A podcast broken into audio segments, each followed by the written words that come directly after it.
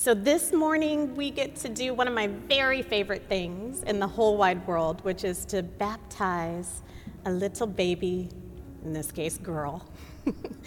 and in Protestant, I want to explain a little bit about how this works and what we're doing in the moment. In Protestant traditions, we generally recognize two sacraments baptism and communion, which we'll celebrate later. So, we get to do both today.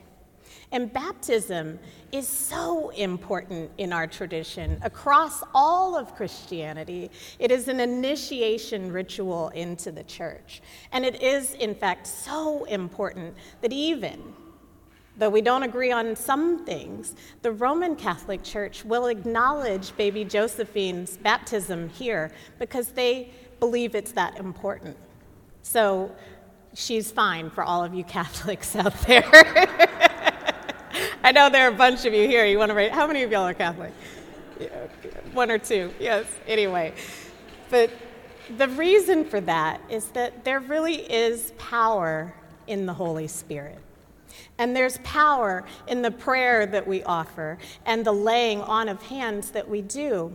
And there's power in the covenant making that we do, and, which means that we make commitments to each other and there's power in the cleansing waters of baptism. So if any of you are seeking a baptism, please do reach out.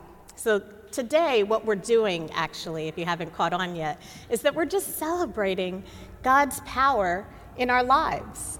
And our scripture from Matthew takes us right to that power. And for any of the biblical scholars out there, I am actually taking this story as kind of a, I'm pulling together the different versions of it into one thing. So forgive me, Reverend Richard, because I'm going to use some language from Mark. But anyway, each of the synoptic gospels, the three, Matthew, Mark, and Luke, does have this story. And it's really, it's that important because not every story shows up in three gospels. So I want to give you this is your church geek, geek moment, church nerd moment. I want to give you a couple of things structurally to notice here. You get some Bible study in church today. So you'll notice that the Bible here gives us two stories of healing where Jesus uses that power, uses his power to heal. The way the story of the father, who significantly was a leader of a synagogue. So, this is like an interfaith moment, really this leader of a synagogue came and he interceded or intervened or spoke on his daughter's behalf with that heartbreaking moment where he's like, You must heal my child. And there's this urgency. And, and that story starts and finishes the passage. But in the middle of it, we also hear about this hemorrhaging woman and when you hear about that, what that means is that she would be considered unclean, untouchable.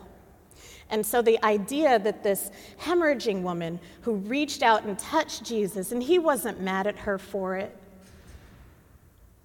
he didn't say, You can't touch me because you're unclean.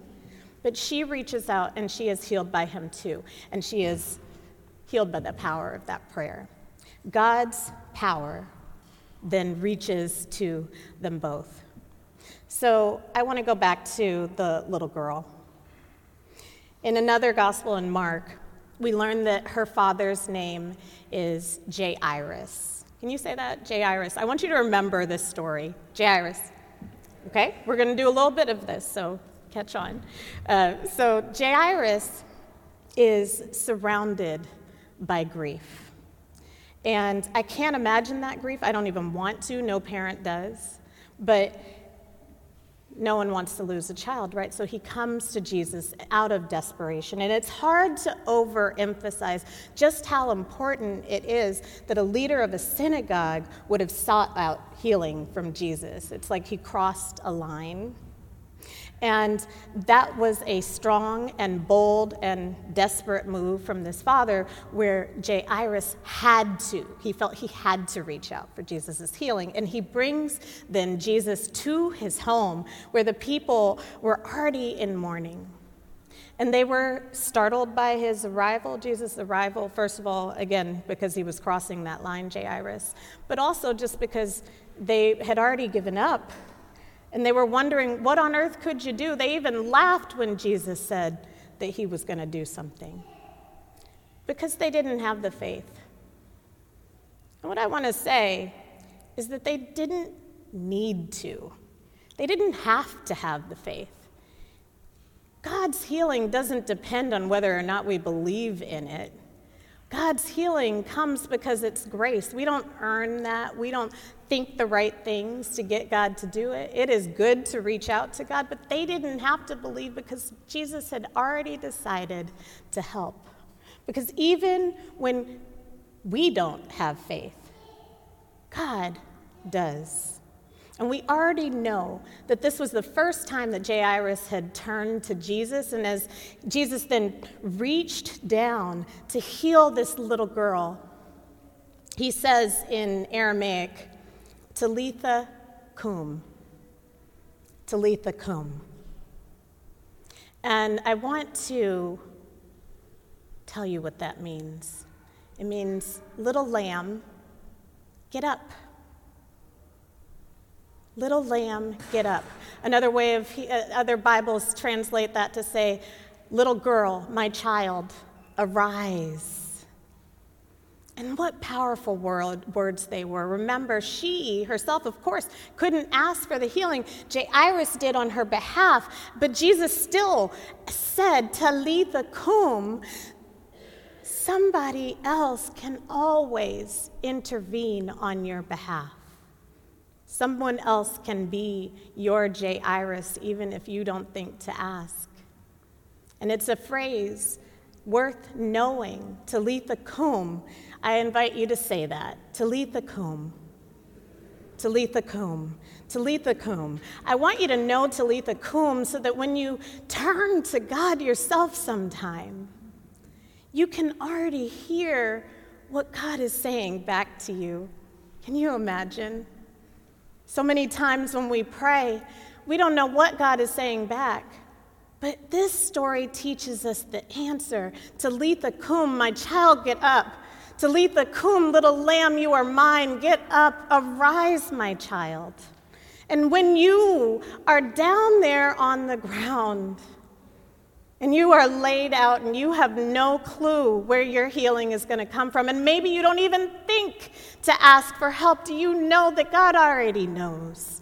And God is already saying to you, Talitha Koum, my child, get up. And that's the point, is that God makes promises to us to get up, to raise us up no matter what. God is always saying to us, Little lamb, get up. You are sheep of God's flock, and God will never let you go. And for that, I give God praise. And that is precisely the point of baptism is to initiate baby Josie into that same family where she is acknowledged as a sheep of God's own flock, as the rest of us are too.